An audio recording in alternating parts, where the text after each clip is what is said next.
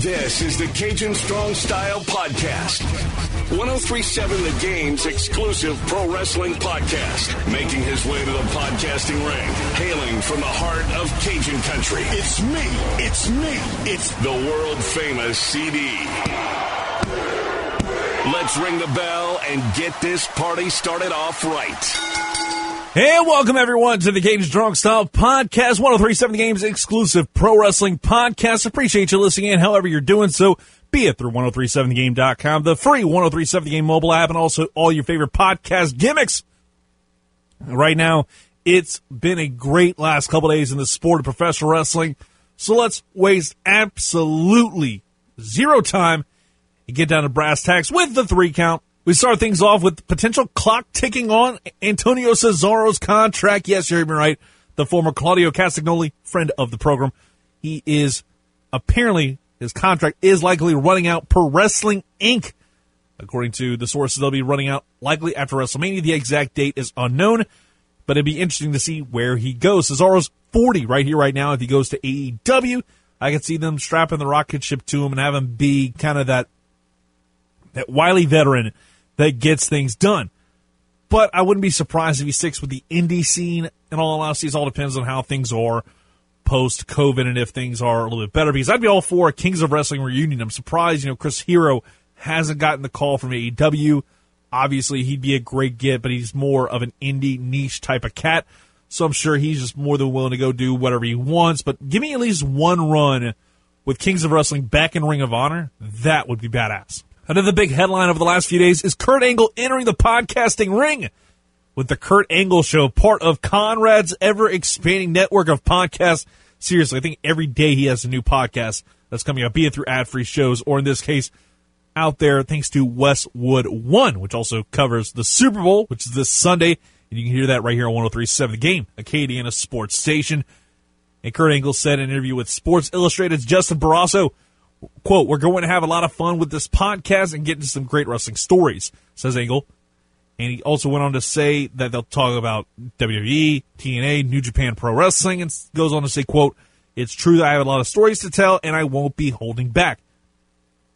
And I mentioned ad free shows. Well, it's on ad free shows right now. The first episode breaking down WrestleMania 19, his infamous match against Brock Lesnar.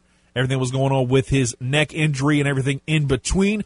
So yeah, this is going to be out on Sunday, February 7th, and every subsequent Sunday after that. But you can get the first episode right now if you're a part of ad free shows. This is an endorsement for ad free shows, but just saying, make sure if you love a lot of stuff that, you know, Conrad Thompson, friend of the program, has, you know, that's something to go check out. And one last bit of news for the three count involves the land of the rising sun. Jon Moxley is back in New Japan. If you saw what happened on New Japan Strong last Friday, it was amazing with him coming out and beating up on Kenta. And now we're going to see Kenta taking on Jon Moxley for the United States Championship or the IWGP US title on February 26th in the main event of the last show of the New Beginning USA Tour. They got several events on tap for that, including some really cool multi-man main events over the next few weeks over in the New Japan USA Dojo New Beginning. There's several shows on tap for the not too distant future, so make sure you check out NewJapan1972.com.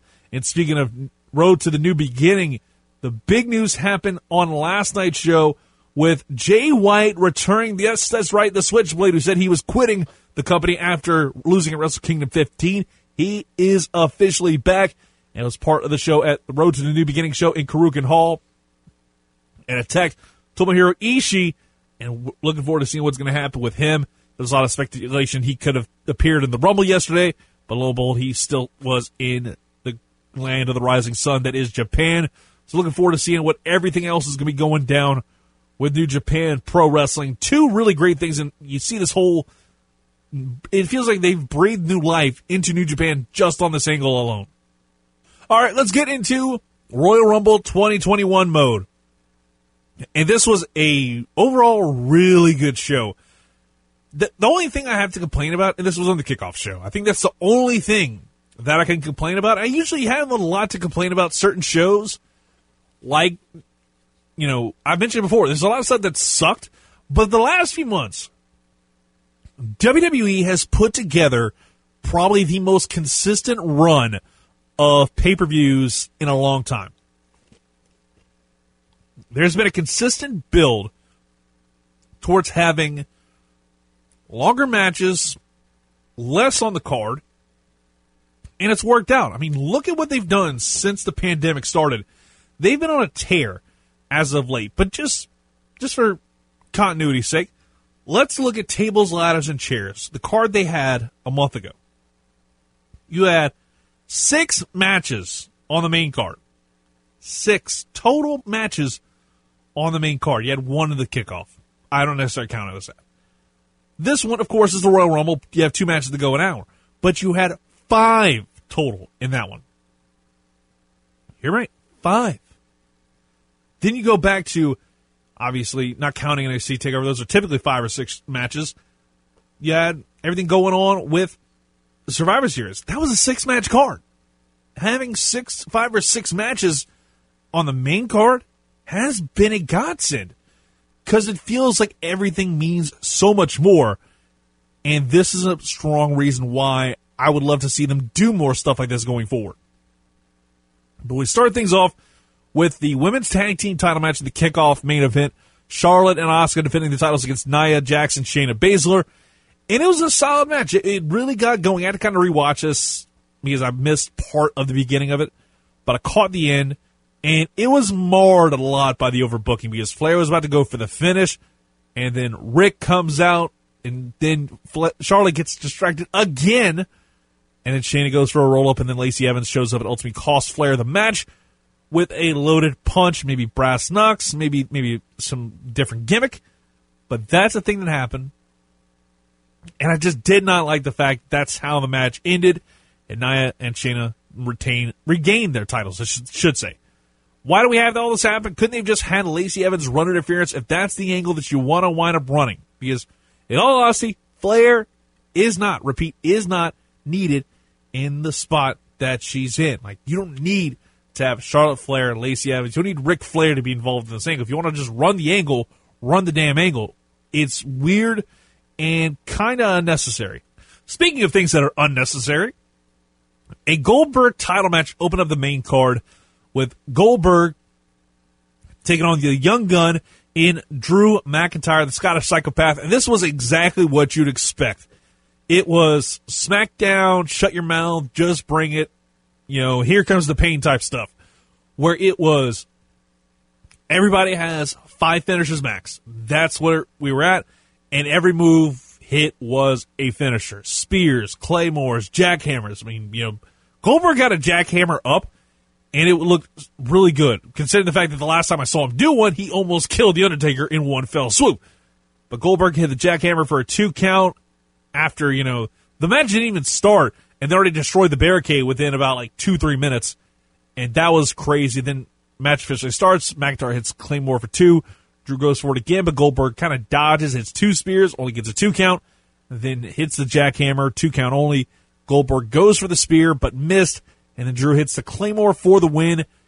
And I don't know everybody hates the Goldberg thing. Honestly, this was the best way to do it. Having Drew McIntyre go over in a few minutes, just a quick in and out match. That's all Goldberg can do. But to have him lose in an impactful way against Drew McIntyre, that puts him head and shoulders above the rest when it comes to the state of professional wrestling in 2020. In 2021, I should say and it makes Drew McIntyre look almost unbeatable because who else is there left for Drew McIntyre to face off against and maybe, just maybe, they conquer him and win the WWE title at WrestleMania or further down the road because it feels like they have booked him so strong. He has really established himself as a top guy. And outside of Randy Orton, it feels like it's impossible to really predict who takes that championship away from him. Then we get to the SmackDown Women's Championship match. Carmella squaring off against Sasha Banks. Banks retained her title back at TLC. And this was a really good match. Starts off, Sasha immediately goes for the Bank Statement, but Carmella gets out of it, walks out the ring, does some stalling tactics. Great stuff there. A little bit later on, Carmella took control after Banks tried to walk the ropes. Reginald jumped on the apron for a distraction, then Banks jumped off the rope, got onto the onto ringside, dropped Reginald face first on the apron, but Carmella started to take control, and it was definitely more on her side. Sasha took back momentum with the Meteora, but looked like she hurt her knee on the landing.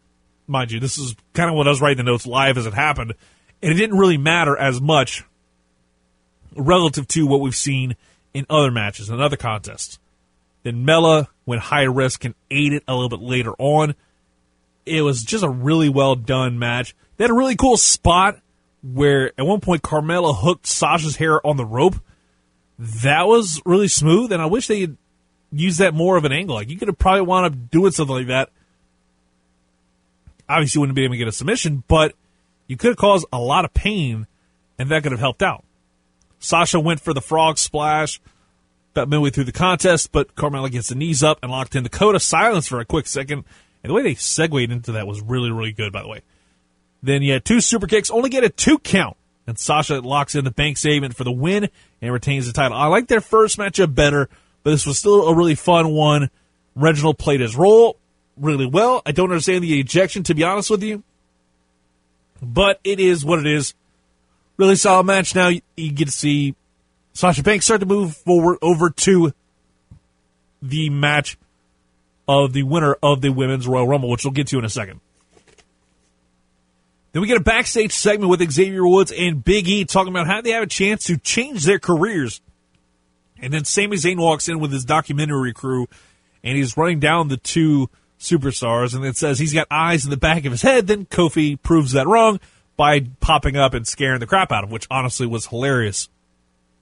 And they start talking about the match and it's over their fly gear, which the entire New Day had a Brodie Lee tribute on it absolutely amazing, and it, it was like chills. The second I saw, it, I was like, "Wait, what?" Absolutely amazing stuff right there from the New Day, paying tribute to Mister Brodie, aka Jon Huber. Then we get to the women's Royal Rumble match, and this was a surprise for me. Bayley drawing number one, Naomi number two, and Bayley talks trash about beating her, and then Naomi shines her head scissors, and then she ducked a clothesline with her like slide like she does in an entrance. But seeing Naomi was a big surprise.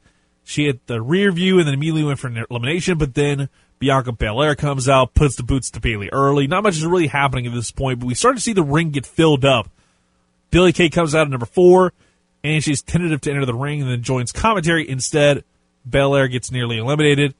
And then Shotzi Blackheart comes out with the tank. Billie Kay's like, oh, I'm going to go ahead and try and team up with her. Nope. Billie Kay gets shot at and I popped for it. It was really good. Then Shayna Baszler comes out number six, beats up Kay, throws her into the barricade, so she's down. The entrants keep rolling in. Toni Storm at seven, and the first elimination with Shayna Baszler throwing out Blackheart, and then Jillian Hall, big surprise here. She comes out at number eight. We get Billy and Jilly, and then we again the, this thing gets filled up really quick with Ruby Riott coming out, and then genuinely surprised here, we got to see Victoria making her making her return for the first time in I'd probably say a rough estimate eleven years. That's insane. Eleven freaking years, or tw- probably twelve years or so. Like it's been a while. I think 2009 was the last time she was in WWE. It could be a little bit off there, either 2008 or 2009. Either way, it's been a long time since came out to her music, which, by the way, if you didn't know this, Nicki Minaj is actually part of the theme song for Victoria's music. The I Ain't the Lady to Mess With. I know she had t.A.T.u. back in the gap, which, honestly, that was a banger of a theme song, and we need that stuff back on the network. We don't need this crappy network dub. Give me the real deal that is t.A.T.u., all the things she said. Really great song. We get an iconic reunion. Then Peyton gets hit with a Widow's Peak like a minute later. Santana Garrett out at number 12, the former NWA Women's Champion, looked good in this one. Liv Morgan enters at unlucky number 13, looking like Christina Aguilera circa 2003 with the dirty gimmick. Absolutely house of fire there. Billie Kay eliminates Jillian Hall, that gets tossed out by the real Riott Squad and Liv Morgan and Ruby Riott. Then Rhea Ripley's out at number 14, and I, I think I've mentioned this before. She needs the pyro when she does that stomp. You have the pyro in place, use it because it would absolutely enhance this entrance about 10 times more. But Rhea raises hell, throws out Toni Storm right away. Then Shayna throws out Victoria. Ripley tosses Santana Garrett. She had a really cool split to, as she was about to get eliminated. Cool split to basically avoid a clothesline to get tossed out, but she gets thrown out anyways. Then we get Charlotte Flair gets introduced at number 15. And this felt like at this point, this is going to be hit the bricks time. Time for her to just throw everybody out. Bayley slides on the ropes and eliminates Ruby with a power bomb. That looked sick as hell. The fact that they were able, were able to pull that off so well was cool. Peyton Royce saves Bayley with a kick to Liv Morgan. Torrie Wilson out at number 17. Ric Flair comes out to introduce Lacey Evans at number 18 while Charlotte's robe, wearing Charlotte's robe, and the fight spills out onto the floor. Neither are eliminated. Charlotte eliminates Peyton Royce. Shayna tosses out Torrie Wilson. Mickie James comes out at number 19. Then they screw up a spot where Bayley is getting eliminated by Bianca Belair. That was the spot of the night, and Kevin Dunn botched up that to go to a replay after after Mickie James made her entrance, which was again really cool that Mickie was back in there. Nikki Cross enters at number twenty. Is a house of fire here. She just absolutely started attacking damn near every person in that ring. And it was so cool to see because Nikki, Nikki Cross doesn't get nearly as much love as she should. Then we get to Alicia Fox making her return at number 21, but then R-Truth comes out, and then Fox winds up winning the 24 7 title. And I question a lot of things, like why, like, why it happened at number two. Does the person who eliminates her get the title? Well, we learned no. So Mandy Rose comes out at 22, eliminates Alicia straight away. R-Truth wins the 24-7 title back as the Job Squad chases him off.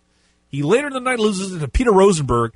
And just before I started taping, Peter Rosenberg lost the title to R-Truth again, so he gets his baby back. So yeah, I think R-Truth is in his like 5,000th reign. So that's the thing.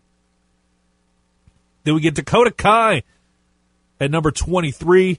Mickie James was eliminated with the women's right by Lacey Evans. Don't know if she had the gimmick or not, but absolutely brutal from her.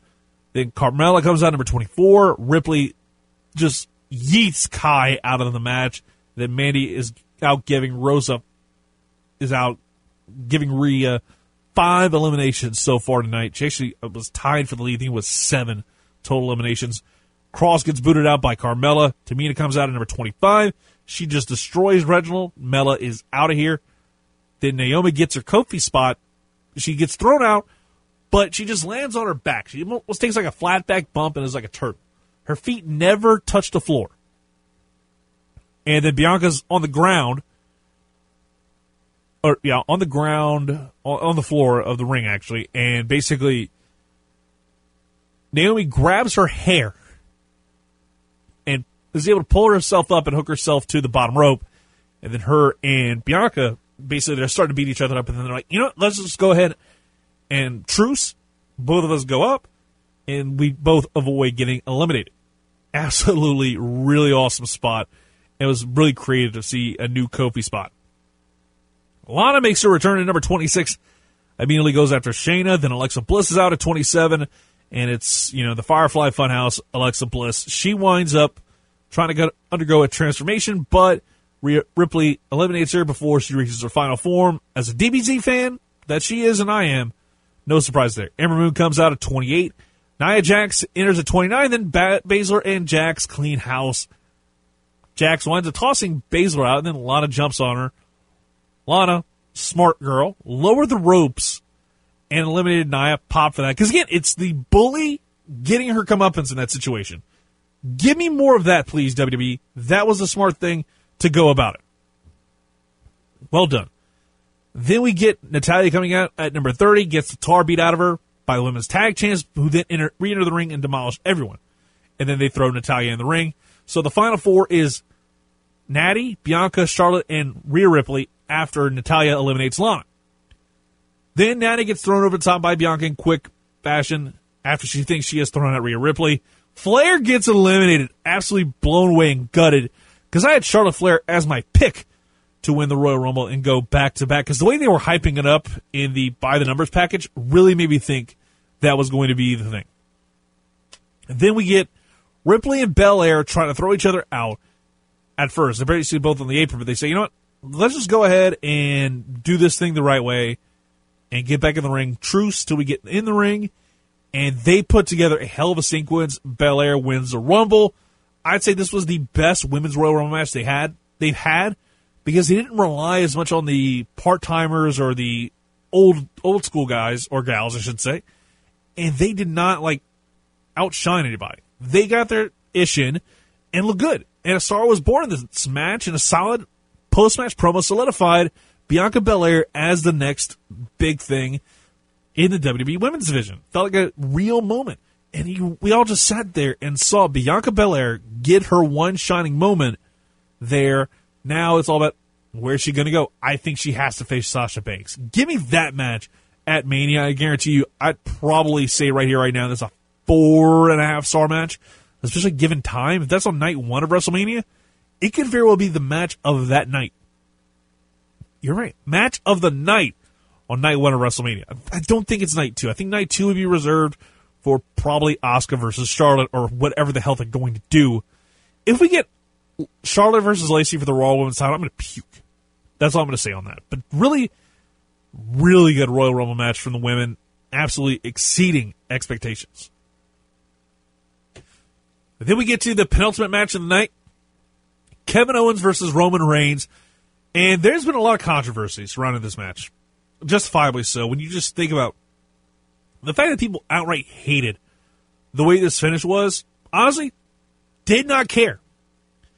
Did not care a single bit about the, oh, hey, well, they didn't do this, they did this. Like, why didn't the, why the ref stop the count? You know, honestly, I was wondering the same thing, but at the end of the day, I kind of just sat there and like, do I really give a crap about whether or not they stop the count? Because I was sports entertained for about two hours. I wanted to see. I, I just got finished watching a damn near hour long women's Royal Rumble match that had a great payoff, a really good first two matches on the card. So at this point, this was this was almost lagniappe at this point in time. But we get a last man standing match between Roman Reigns and Kevin Owens, and it was literally. I mentioned Here Comes the Pain. This was literally something that I would have probably done growing up when I was playing, you know, Day of Reckoning or SmackDown Here Comes the Pain, something like that. And just have like a hardcore match and just beat the tar out of somebody and not stop. Like and just have fun and come up with all these crazy spots. That's what this was. This was literally like teenage me playing like a WWE video game and just straight up saying, Hey, I'm gonna go ahead and throw this guy through all these tables and throw him through this chair and like I'm gonna go ahead and, and use this as a, as a high spot. That's what this was, and honestly, I loved it. It was so damn cool. The amount of spots they put together, the the forklift, the way they had the everything. It was so damn good. Now, yes, I can complain all day about the damn finish of the match, but I'm not going to. I cannot, in all good consciousness, hate on that main event. That that match that was the semi main event, I should say. This was a probably one of the best last man standing matches I've seen the WWE put together. Now, yes, if I'm going to go ahead and give it my Dave Meltzer esque rating, it's a four star match. And a star gets knocked off because of the fit, because of the finish. But at the end of the day, in terms of entertainment value, I could give two you know what's less about what happened with the handcuffs. Maybe you could have tried to figure out another way. Like, honestly, if they were delaying it that long, I would have loved for, you know, again, I don't know what was going on with Jey Uso, why he wasn't there. I would have loved if, you know, they were having issues with it and you could tell you could have had him stop the count briefly and see what's going on with Roman and then continue the count. Six, seven. Have Jey come out of backstage and hit the ref with a, with a chair or something just to make sure you can keep Roman out there. And more importantly, give Heyman enough time to get the damn thing off of him. Again, I liked everything about this show. But that's the one moment everybody has like their device's opinion on. Honestly, didn't hate it. Really well done from Roman yeeting KO off the Thunderdome setup to the golf cart bump, which was way better than anything AEW did. The fact that when Kevin Owens, he, he did it perfect, by the way, at least from my POV, he jumped at the right time, went through the glass, uh, through that, not, it wasn't glass, it, was, it wasn't literally glass, but it was the front of that golf cart. The way that bump looked was really cool. But I was sports entertained. So miss me with all the BS about the handcuffs. I'm not here for it. Then we get to the main event of the night, the men's Royal Rumble. Edge comes out first, and then Orton's out at number two. They start brawling before they even enter the ring. I'm really disappointed there was no Orton mask here. And then they're brawling all over the place. Sami Zayn enters at number three, takes down Edge straight away. They start fighting. Number four is Mustafa Ali. And he immediately eyes Orton, but then starts attacking Edge. Obviously, Orton, the backstory with Orton basically taking him out of the Elimination Chamber and his opportunity to have a main event match at WrestleMania, which was never going to get, to be honest with you. It's just the Kofi Kingston stuff absolutely snowballed, and WWE kind of was like, you know what? We'll do that. KO, you need to push down the road. Just kind of deal with this because I think we're on to something here. Number five is Jeff Hardy and immediately goes after Orton. Hardy goes for a twist of fate on Zayn, but is countered with an RKO. And then Orton starts hitting RKOs on everybody before being speared by Edge and rolls under the ring selling the move. Then Edge puts Orton on the announce table, hits the execution onto the table. The table does not break. I still to this day do not know why they continue to do the gimmick where it doesn't break. Like every time I see the table get hit on, it never breaks. It's head scratching to me. But then Dolph Ziggler comes out at number six. Edge is still outside of the ring, hits Orton with the chair in the leg. And he's kind of taken out of the match at this point. Hardy's thrown out by Dolph. Shinsuke Nakamura comes out at number seven. Orton's limping as he tries to go to the back. Then the biggest pop of the night for me, Carlito, a spin to face of people who don't want to be cool, made his return to WWE for the first time in years, like at least over 15 years at this point, he hasn't been in the WWE, and he looked absolutely jacked. And then Shinsuke Nakamura, he interacts with him. He almost chews on the apple and almost does a spit gimmick, but then, you know, again, shout out to New Legacy Inc. for calling all this. If you want up seeing their stream on Twitch, which, by the way, twitch.tv slash New Legacy Inc. is where it's at. It's always a highlight to watch them play old wrestling games, and this was another highlight, them playing 2K20 with the crappy glitches they had. They actually were able to pull off two Royal Rumble matches almost seamlessly. I was blown away it wound up working the second time, but you know what? 2021, maybe things are getting better. But we get a really cool double team spot after, not long after this, because Xavier Woods comes out at number nine, goes straight to Ali. Then a really cool double team spot because Big E's out at number 10. He wants a they double team spot is electric chair drop, and then, you know, Woods drops him, and he just absolutely splashes on Ali, and it was oh no, it was it was Zayn. Then they throw him out. Then Morrison's out at number eleven, and then Ali eliminates Woods and is laughing at him. Then Big E is just absolutely furious. He throws out Mustafa, Ricochet in number twelve, and he laughs at Ali being eliminated. Love the fact they brought back this story with Ricochet and Retribution. Elias with the new music out at number 13 eliminates Carlito in quick order. Damian Priest enters at 14, then immediately hits Elias with the cross. I mean, the reckoning. And Elias gets eliminated just seconds later. Miz is out at number 15, and he destroys Bad Bunny's DJ set. Then he comes out and distracts Miz and Morrison, and um, he meaning Bad Bunny. And that gives Priest a chance to eliminate both of them, and then Bunny hop jumps off the top rope to land on both Miz and Morrison. Riddle comes out at number 16. Daniel Bryan is number 17. And then the mayor of Knox County, Kane, comes out at number 18, throws out Dolph Ziggler. And then we get a Team Hell No reunion for a moment. And then Kane gets tossed by Priest. That's it. That's all. King Corbin comes out at number 19 and eliminates Shinsuke Nakamura. Otis comes out at number 20, gets eliminated because he's a geek and got on the second rope trying to do a splash. Baron Corbin just shoves him off.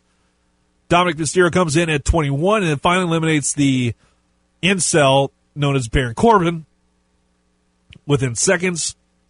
Corbin got out really quickly. Bobby Lashley in at 22 and just yeets Dominic with ease and then clotheslines Priest out of the ring.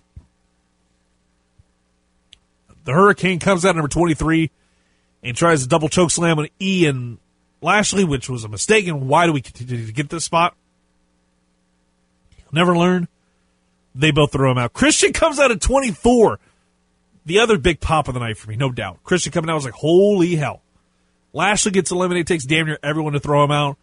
AJ Styles coming out comes out at number 25. Mysterio runs out at number 26. And he's brought to you by Victoria Beer. Almost eliminates Big E. Sheamus is at 27. Hits the 10 beats on Riddle and Edge. Almost winds up throwing out Rey Mysterio randomly. It was just so weird to see that happen. But of course, AJ Styles is heavy. Helped out a lot more a little bit later on. Cesaro enters at 28 with the swing on Sheamus. Seth Rollins makes his return at number 29 after the teasing of Becky Lynch. Nope, that was actually the gorilla position from Seth Rollins, POV. Then at number 30, the returning Braun Strowman, who returned at the SmackDown Go Home show, he came out and was a house of fire, nearly eliminates AJ, but almost saves they. Then he throws out Cesaro, Sheamus, goes after Styles and eliminates him. So it's Strowman, Edge, Christian, Rollins, Orton's kind of sort of in the match, but you really don't know. And then there's Bryan. And again, they kept doing the "This is awesome" chants, and the, the crowd chants that were canned. Like they did a holy S word moment, and I was like, "Did they really just do this in 2020?" Okay, I am. It's weird, but okay. Rollins throws out Riddle with the stomp on the apron. Edge tosses out Strowman thanks to Christian, and then Rollins tosses him out all in like one motion, which was really cool. And the fact that this ended like within like because here's how the ending went about 40 seconds. Edge is on the rope and basically almost doing the name redacted spot with from 2004 Royal Rumble. Does that to try and get Strowman over, but Strowman counters it. Then Christian helps out, throws him out. Rollins throws Christian out through the momentum, and then Edge throws out Rollins. Orton comes out, hits the RKO out of nowhere, tries to eliminate Edge, but Edge counters, throws out Orton to win the whole thing, joining Shawn Michaels as the only ones to win from the number one spot. Overall, this was a phenomenal Royal Rumble. Probably one of the better ones that I've seen in recent years. 2018 was probably one of my favorite in terms of the last like 10 years.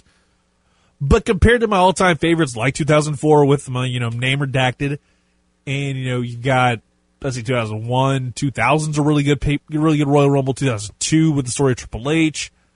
92 obviously is always going to be tops. But I feel like 2020, because, 2021, excuse me, because of the story with Edge returning and going the distance from number one, even though he was originally number two, I don't know why that happened. But we got to see the main event level star win it. And while, yes, some people said it was predictable, I want to, I do this all the time when it comes to big events, is there's this thing on Bleacher Report called Perfect Picks. And I decided to go ahead and do it for the Royal Rumble because why not?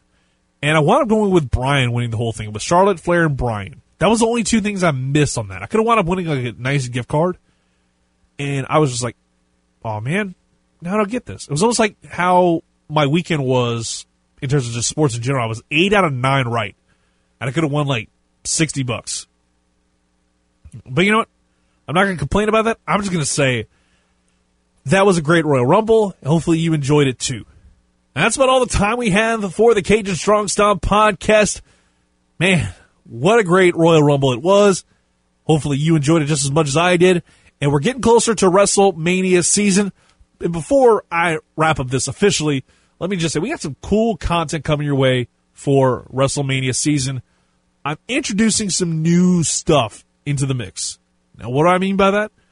I mean tier lists for best WrestleMania matches, according to Superstar, best WrestleManias, all that stuff. We're going to do that every week leading up to WrestleMania. And WrestleMania week is going to be a massive undertaking. So trust me when I say this. Do not miss a single episode of the Cajun Strong Style podcast through whatever podcasting gimmick you have. because we're on to the road to WrestleMania, baby. And let me tell you this this train ain't stopping. So until next time, take it easy. Thank you for listening to the Cajun Strong Style podcast. Make sure you subscribe, leave a five star review, a six star review if you're in the Tokyo Dome, or even MSG. Take it easy. We'll talk to you later.